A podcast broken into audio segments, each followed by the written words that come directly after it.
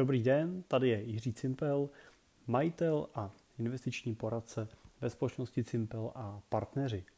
My jako firma se věnujeme tomu, že pomáháme našim klientům stávat se rentiery a tu jejich rentu jim taky pomáháme potom si v průběhu toho svého života udržet.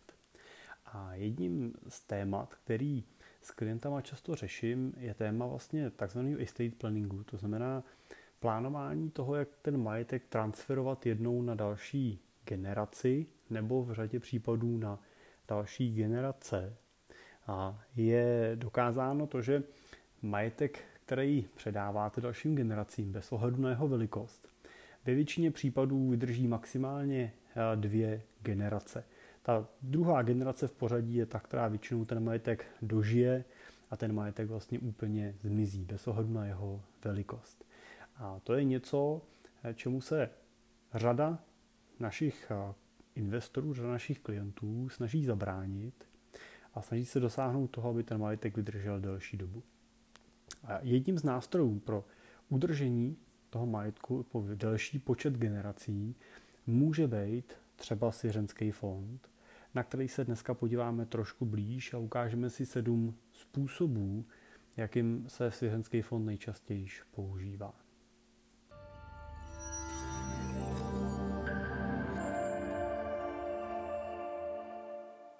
Já jsem koncem loňského roku pomáhal jednomu z našich klientů svěřenský fond zakládat. A bylo to pro nás zajímavá zakázka, taková jako celkem typická, kdy klient přicházel se situací, kdy byly komplikované vztahy v rodině a bylo tím základním tématem vůbec, jak vlastně ten majetek jednou transferovat na tu další generaci, jak ho vlastně předat do toho dědictví tak, aby to rozdělení toho majetku bylo přesně podle jeho představ. A my jsme skutečně začali tím, že jsme si rozkreslili varianty toho, jak by vypadala závěť a jaký máme možnosti darování a transferu toho majetku za života. A došli jsme po pečlivé analýze k tomu, že skutečně závěť nebo ta forma toho darování by byla v tom okamžiku relativně velkým rizikem potenciálních soudních sporů a proto jsme vlastně volili variantu svěřenského fondu jako cesty k tomu, jak skutečně ten majetek efektivně, majetek a tu rodinu vlastně efektivně chránit a ten majetek transferovat. A to je takový bod vlastně číslo jedna toho využití a je to vlastně, je to vlastně ten bod toho transferu majetků na ty další generace přesně podle nějakého váma nadefinovaného klíče, podle kterého si přejete, aby ten majetek vlastně se dědil. Velmi jednoduše, velmi jednoduše zákon definuje to, že máte nějaký neopomenutelný dědice, což jsou primárně vaše děti. Nerozlišuje už to, jak ty děti se o vás v průběhu toho života zajímají, starají. Nerozlišuje to, jestli ty děti máte z prvního, druhého, třetího manželství. Prostě se k ním staví v tomto směru rovnoceně a není v podstatě jednoduchý způsob, jak to dítě z té závěti vlastně vyškrtnout.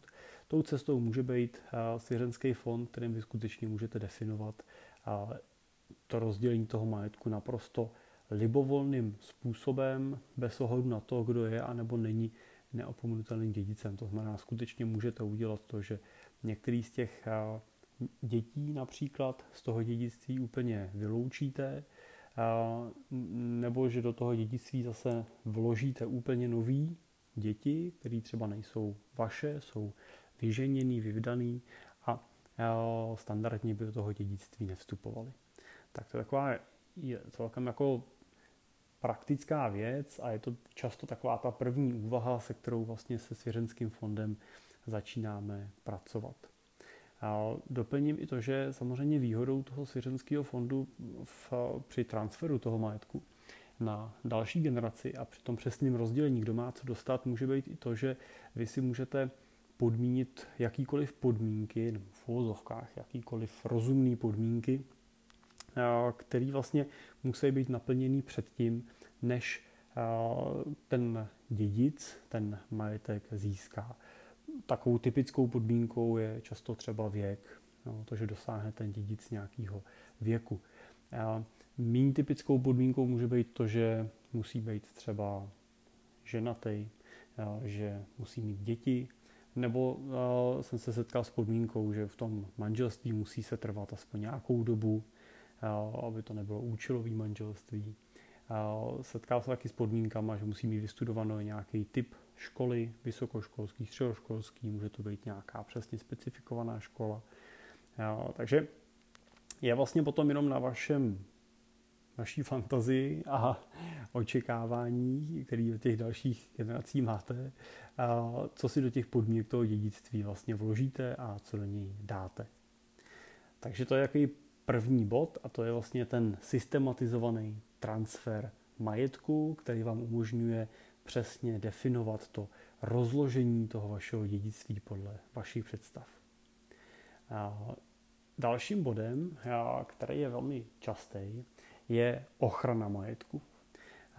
Ochrana majetku v tomto případě můžeme třeba použít definici z občanského zákonníku, který definuje svěřenský fond jako soubor majetku bezprávní subjektivity, který je vyčleněný zakladatelem ke, stanovení, ke stanovenému účelu a je zpravovaný svěřenským správcem ve prospěch beneficienta. To je někdo, kdo z toho fondu získává ty benefity tímhle tím vlastně už můžeme říct, že k, tomu, k ochraně toho majetku dochází tím, že ho vlastně vyčlenujete ze své majetkové podstaty. To znamená, pokud například podnikáte a uvědomujete si, že riziko toho, že pokud se někdo rozhodne vám komplikovat život, bude vás atakovat šikanozníma žalobama a bude vám komplikovat život snahou obstavit vám majetek a další věci, tak to může být pro vás nepříjemný a může vám to blokovat majetek, který třeba nutně potřebujete pro fungování vaší rodiny. To může být váš eh, rodinný dům, může to být nějaký základní příjem, který generujete třeba z investičních nemovitostí, který máte a tak dále. A eh, pak může být řešením, jak ten váš majetek chránit, to, že vlastně vyčleníte ten, ten váš typický osobní majetek do svěřenského fondu, jehož se stanete beneficientem a budete využívat ten majetek dál, tak jak jste využívali doteď, ale už vlastně nebude váš. To znamená, pokud eh, se vás někdo rozhodne napadat, bude vám chtít komplikovat život nebo komplikovat život vašemu majetku, tak eh, už vlastně ho nemůže komplikovat na těchto těch třeba nemovitostech nebo kapitálových investicích, které vám generují nějakou rentu, protože ten majetek vlastně už není váš. Takže ochrana majetku je velmi častým tématem při úvaze nad eh, svěřenským fondem. Tak, eh, doplním k tomu, že eh, svěřenský fond teda může být účinnou ochranou a nástrojem, který chrání ten váš majetek třeba před exekucí, ale na druhou stranu upozorním na to, že majetek, který byste účelově vyvedli do svěřenského fondu v okamžiku, kdy vám nějaká exekuce hrozí, samozřejmě už eh, nebude chráněný, protože žádný eh, soud eh, tak ochranu takového majetku vlastně nezajistí.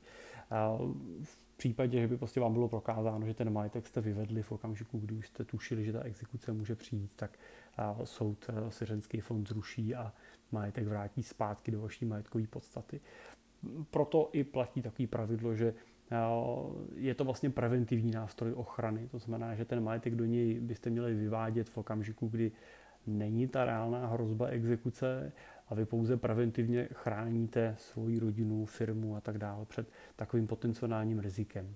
A pokud ta exekuce potom třeba nastane někdy v budoucnu, tak už je eh, takový rozhodnutí nenapadnutelný a ten svěřenský fond je suverénním subjektem, kterýho se taková exekuce nedotkne. Je prostě problém to, že pokud v České ulice podnikáte, tak standardně ručíte prostě celým svým majetkem. Pokud jste jednatelem právnický osobě, je to velmi podobná situace a ten a svěřenský fond může být právě nástrojem, jak takový riziko snížit nebo minimalizovat, snížit riziko, že to podnikání se vám nevydaří, nedopadne dobře a tak dále. dalším, třetím, třetí formou využití svěřenského fondu a vlastně mohla být úschova majetku. Svěřenský fond je takhle třeba často využívaný v zahraničí. Můžeme se představit třeba jako alternativu k nějaký advokátní úschově peněz při třeba nákupu nemovitosti. Jo, kupní cena za nemovitost je potom kupujícím složená vlastně nejprve do úschovy k advokátovi a teprve potom vlastně po převodu nemovitosti se vlastně vyplácí tím advokátem peníze prodávajícímu. Oba ale mají po celou dobu prodeje jistotu, že peníze jsou složený na účtu transparentním, ideálně depozitním a tím je ta transakce pokrytá. Svěřenský fond vlastně se třeba využívá v komplikovanějších případech, kdy třeba dojde k nějaké developerské výstavbě a je možný ho vlastně využít pro její financování. Investor stavby složí tu hotovost potřebnou pro výstavbu do nějakého účelově řízeného svěřenského fondu a ten fond potom následně uvolňuje prostředky podle fáze prostavenosti celého projektu a díky tomu vlastně má ten investor i stavebník jistotu, že peníze jsou k dispozici a že budou v průběhu stavby uvolňovaný postupně pro to, kolik už je prostavěno. No, ten způsob chrání investora i stavebníka. Takže to je třeba jeden z takových forem, která se používá v zahraničí. Pravděpodobně to nebude něco, co úplně vy využijete v té svým běžném občanském životě, ale ukazuju to jako příklad toho, že svěřenský nástroj je i sofistikovaný nástrojem, který se používá právě třeba při podobných transakcích. Takovým čtvrtým bodem, pátým, pardon, pátým bodem, který se používá, je vlastně zpráva majetku. No, svěřenský fond vlastně přináší zakladateli možnost najmout si snadno pro tu zprávu majetku nějakého profesionálního svěřenského správce, který pak po něm převezme péči o ten majetek a zakladatel se může věnovat jiným aktivitám, jiným činnostem, o který prostě se chce věnovat. A zprávu majetku ale může třeba vykonávat i sám samozřejmě. Ale je relativně častý ten model, kdy pokud se například jedná o společnosti, nebo se jedná o specifický kombinace majetku typu třeba sbírek, nemovitostí, nebo se jedná o nějaký komplikovanější kapitálové investice, tak v určitým věku už prostě zakladatel toho svěřenského fondu nebo ten majitel toho majetku nemusí mít motivaci, energii se takový zprávě věnovat a může využít svěřenský fond právě pro to profesionální řešení vlastně té zprávy.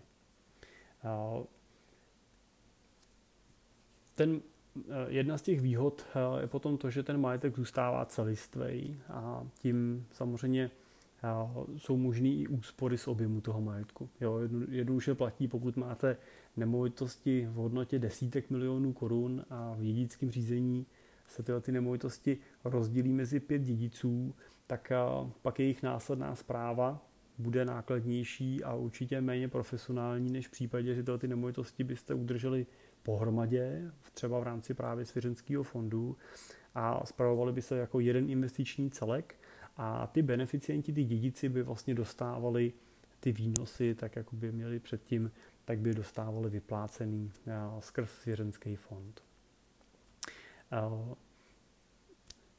Druhá varianta byla ta varianta, že už nemá ten, mají ten zakladatel svěřenského fondu chuť se té zprávy toho majetku věnovat a deleguje tu činnost na profesionálního správce.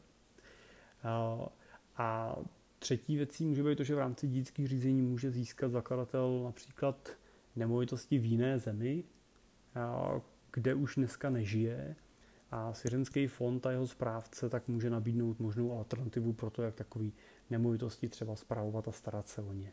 No, znamená prostě pokud žijete v Anglii, zdědíte něco v České republice, tak může pro vás být komplikovaný se tady o to starat, tak můžete třeba svěřenský fond využít jako alternativu pro vyčlenění toho majetku do nějakého jednoho celku a, s nějakým profesionálním správcem potom zpravovat ten majetek dál. Tak takovým bodem číslo 6, účelem pro využití svěřenského fondu může být to, že ten majetek reálně neskončí v rukách státu, ale bude mít nějaký následný využití. pokud člověk který zemřel, neměl žádného dědice, tak nezanechal po sobě závěť, tak vlastně se stane to, že ten majetek propadne státu. A jenom pro zajímavost řeknu, že za poslední čtyři roky bylo takto zestátněno více než 1,5 miliardy korun. Takže nejedná se zase úplně o nějaký zanedbatelný majetek, který by takhle do rukou státu propadal. A svěřenský fond může být vhodnou variantou pro lidi, kteří nemají dědice, tak může to být vhodná forma toho, jak dát tomu majetku nějaký další vyšší účel, například charitativní. Takovým příkladem může být třeba to, že v smrtí zakladatele eh, vznikne svěřenský fond, v jehož rámci bude majetek využít pro dobročinné účely, tak jak třeba zakladatel ještě za života určil ve statutu fondu.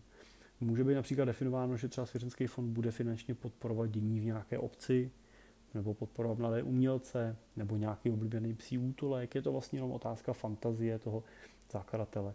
Pravděpodobně ale takhle přesně definovaný využití bude efektivnější než eh, to, když ten majetek skutečně jenom jakoby přejde na stát a ten ho využije. Asi každý si můžeme představit, jak moc efektivně. Tak, no a bod eh, předposlední eh, je bod uschování majetku, to, ten, to využití svěřenského fondu jako uschování majetku. A, tady bych použil třeba příklad eh, velkého zahraničního fondu, eh, kterým může být například třeba Nobelova nadace, která již přes 100 let vlastně vyplácí Nobelovy ceny míru. A každá Nobelova cena vlastně je spojená s významnou finanční podporou, vlastně vyplacenou tomu oceněnému. A všechno vlastně to vzniklo díky Alfredu Nobelovi, který na konci 19. století vložil vlastně svůj majetek do tohoto fondu a definoval jasný účel, na co má být majetek využit a jakým způsobem má být ten majetek spravovaný. A účel takového fondu samozřejmě nemusí být jenom dobročinný, jako to má Nobelova nadace, ale může třeba přinášet pravidelnou výplatu renty dětem nebo vnoučatům nebo dalším generacím vlastně zakladatele. Takovým konkrétním nějakým příkladem může být třeba zachování celistvosti majetku pro budoucí generace, pro neomezeně dlouhou dobu. Svěřenský fond skutečně není limitovaný dobou trvání a může tak přetrvat po mnoho generací. A prakticky se tak reálně děje. V zahraničí jsou skutečně eh, svěřenský fondy, které trvají eh, přes 100 eh, let a mají za sebou už mnohou generaci. Pokud ten velký majetek rozdělíme mezi třeba svoje tři děti, a i když oni ten majetek neutratí, ale jednou ho předají svým dětem, tak pokud každý bude mít další tři děti, tak následným dědicům v druhé generace, tak už jich je vlastně devět. A s pravděpodobností převyšující 90% prostě lze říct, že do třetí generace už e, se z toho majetku nedostane prakticky nic. A svěřecký fond tak může být něco, pomocí čeho vlastně dokážete udržet ten majetek pohromadě a umožníte těm dalším generacím efektivně ten majetek spravovat a čerpat, tak, aby i ta třetí generace a čtvrtá generace mohla vlastně využívat ty benefity toho majetku, který vy jste dneska vybudovali. No a, a takovým posledním bodem, který bych uvedl, tak je bod, který mluví o anonymizaci toho majetku. A majetek ve svěřenském fondu ztrácí vlastně vazbu na vás jako zakladatele. A není možný ve veřejných listinách dohledat, kdo je zakladatelem anebo kdo je beneficientem svěřenského fondu. Jediná vlastně veřejná informace je, kdo je správcem toho svěřenského fondu, protože samozřejmě ten správce ve jménu svěřenského fondu jedná a tak je nutný, aby když jedná s nějakou protistranou, tak si ta protistrana mohla v rejstříku svěřenských fondů vlastně ověřit, že skutečně mluví se zapsaným správcem. Ale vlastně ani zakladatel, ani beneficient vlastně známý není. Díky tomu tak můžete získat výhodu anonymního vlastnictví, například nemovitostí nebo firem, nebo skutečně nějakých uměleckých sbírek nebo věcí, u kterých prostě nechcete, aby někdo věděl, že jsou ty věci vaše. Tato ta možnost vlastně skrýt identitu konkrétního majetku je něco, co třeba využívají a využívají relativně často vlastně bohatí rodiče, kteří vlastně takhle anonymizují ten svůj majetek proto, aby negativně vlastně neovlivňovali vývoj svých dětí a chránili je třeba před negativníma útokama z jejich okolí, závistí a tak dále. Řada zakladatelů, kteří žijou na malém městě, třeba nechce, aby se veřejně vidělo to, kolik nemovitostí v tom daném městě mají, protože je to často velký procent těch zajímavějších nemovitostí a využívají tak svěřenský fond jako možnost, jak tu svoji identitu vlastně vlastníka skrýt. Tak to je takových sedm základních možností, vlastně, jak se svěřenskýma fondama můžete pracovat. Já musím říct, že se v praxi setkávám nejčastěji vlastně s dvouma těma důvodama a ten jeden byl ten komplikovaný příklad s tím, jak ten majetek vlastně rozdělit po smrti toho zakladatele, tak, aby to bylo podle jeho představ. To znamená skutečně ta situace, kdy máte děti z více manželství, jste rozvedený a ty předchozí vztahy nefungují úplně tak, jak byste si představovali. Navíc do toho třeba máte nevlastní děti z toho posledního manželství, který byste chtěli taky do dědictví zahrnout. Tak v takových situacích už skutečně závěť je dost jako krkolomným řešením a ten svěřenský fond může být řešením. A další variantou, tou druhou nejčastější je právě ta otázka toho, je to většinou ta situace, kdy ten majetek je ve větších objemech, řekněme, že je to majetek v nějakých třeba desítkách až stovkách milionů korun. A už vlastně ten zakladatel uvažuje nad tím, jak ten majetek vlastně efektivně předat, tak aby nezničil život těm svým dětem, který prostě pokud by byli příliš brzo zavalený velkým množstvím peněz, tak by mohli třeba ztratit motivaci dál pracovat a dál se vlastně věnovat nějakému svým profesnímu rozvoji a podobně. To je jedna věc. A další věc samozřejmě je to, že mají tu motivaci, aby ten majetek vydržel dlouho. To znamená, nechtějí ho rozdělit mezi tři, čtyři svoje děti a rozmělnit ho vlastně během těch dvou generací, ale mají motivaci ho udržet pohromadě a těm dětem z toho majetku vyplácet nějakou třeba rentu, nějaký benefit a často až od určitého věku, třeba jako zajištění zase na jejich důchod potom těch dětí od nějakých třeba 55, 60 let dál.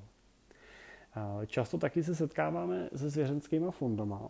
V jejich rámci ten zakladatel vlastně nedefinuje to, že by se ten majetek jednoho dne rozdělil mezi ty beneficienty a dokonce ani nedefinuje to, že by ten majetek generoval, nebo respektive on generuje, ale vyplácel pravidelnou rentu těm beneficientům. Často ten fond je nastavený tak a jedním třeba z příkladů zakladatelů, který o takovém nastavení veřejně mluví, je pan Horáček, Michal Horáček, který Založil Syřenský fond eh, Futurum po prodeji eh, sáskové společnosti, kterou měl. A eh, do toho fondu vložil nějaký stovky milionů korun.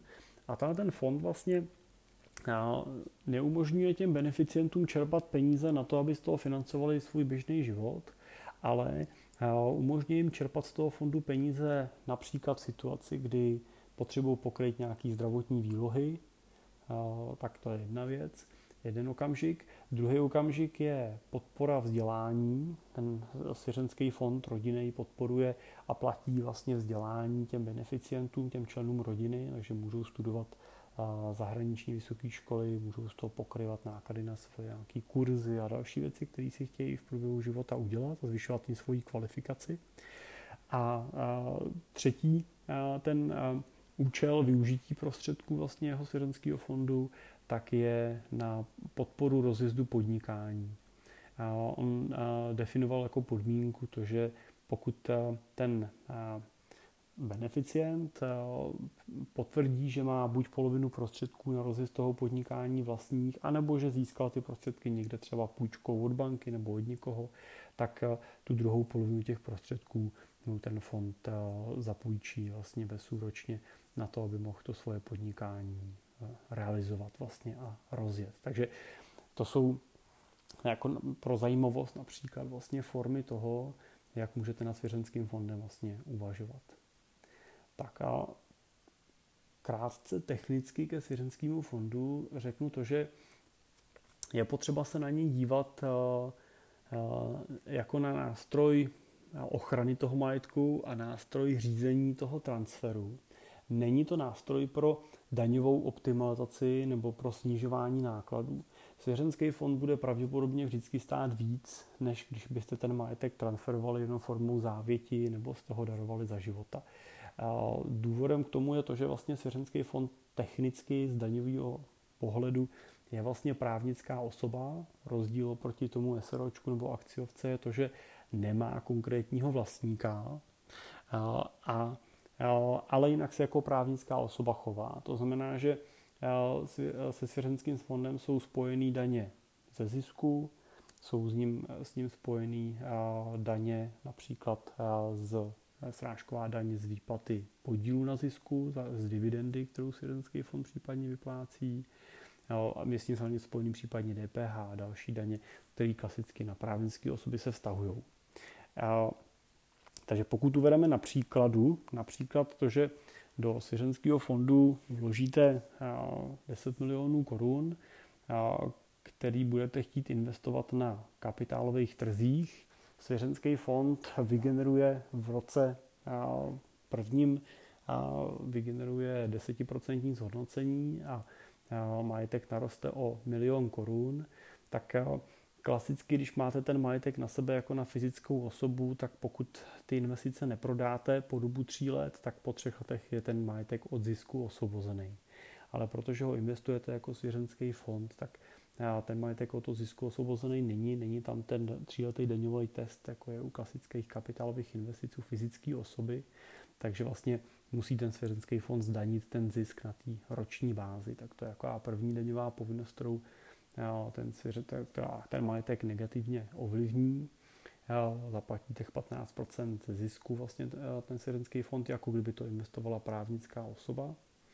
No a druhý faktor je ten, že v případě se rozhodnete tenhle ten zisk vyplatit těm beneficientům, nebo respektive statut svěřenského fondu, ty pravidla toho svěřenského fondu, který zakladatel definoval, vám to takhle ukládají, jako třeba správci, tak vlastně případě ten svěřenský fond vezme milion korun, který má jako čistý zisk a, a, vyplatí to, a vyplatí to vlastně beneficientům, tak ten zisk ještě navíc musíte počítat, že daníte 15% v podobě srážkové daně, kterou platíte vlastně z dividendy.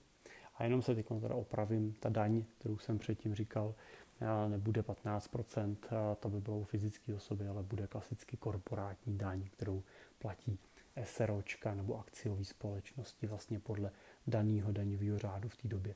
Tahle ta druhá, když vyplácíte už tu dividendu ven, potom vyplácíte ji těm beneficientům, tak bude 15% srážková daň, kterou zaplatí, odvede, ta, odvede ten svěřenský fond. Takže na tom jenom jasně vidíte, že ta problematika svěřenského fondu samozřejmě přináší nějaké komplikace, přináší nějaké daňové aspekty, přináší nějakou zodpovědnost toho správce, který se musí v té problematice trošičku prohoda, pro, pohybovat. Tím správcem samozřejmě můžete být vy sami jako zakladatelé. Nebudete si asi vyplácet žádný prostředky, že to nebude navyšovat ten náklad, ale můžete samozřejmě využít, že si k sobě vezmete nějakého profesionálního správce, který se samozřejmě bude třeba starat právě o tu, tu technickou zprávu vlastně toho fondu, daňový aspekty a další věci. A tam samozřejmě musíte počítat, že ten správce bude nějaký prostředky, nějaký peníze stát, takže i to může být výdaj navíc. Takže nad svěřeckým fondem většinou se snažíme přemýšlet až jako nad tou poslední variantou. Snažíme se přemýšlet nad tím, pokud skutečně prostě jste si rozkreslili všechny varianty toho, jak ten majetek předat formu závěti, a zjistili jste, že jste popsali šest papírů a že opravdu už je to tak komplikovaný, že se v tom sami nevyznáte, tak pak je asi okamžik uvažovat nad tím, že svěřenský fond bude, bude nebo může být vhodnou variantou. Stejně tak jako situace, pokud prostě je pro vás mnohem důležitější než to, kolik zaplatíte na těch případných daních, tak je pro vás důležitější to, že ten majetek udržíte pohromadě třeba pro ten budoucí transfer a pro ty budoucí generace a oni z ní budou moct čerpat ty benefity a tak dále tak eh, v takovém případě zase to má větší vliv a větší předanou hodnotu, než to, jak moc peněz vlastně ten majetek daňově třeba, nebo jak moc ten majetek je daňově zatížený. Takže zase v takových případech má zase svěřenský fond to své opodstatnění.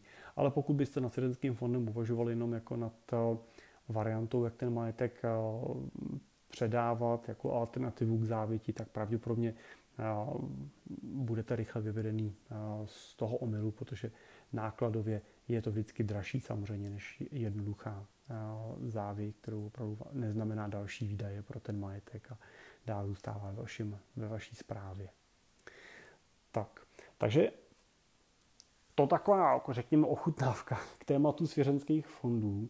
Pokud by vás zajímalo téma svěřenských fondů víc do hloubky, tak eh, na našich stránkách www.cimbel.cz v kategorii knihy kurzy najdete knížku eh, Svěřenský kurz, eh, Svěřenský fond.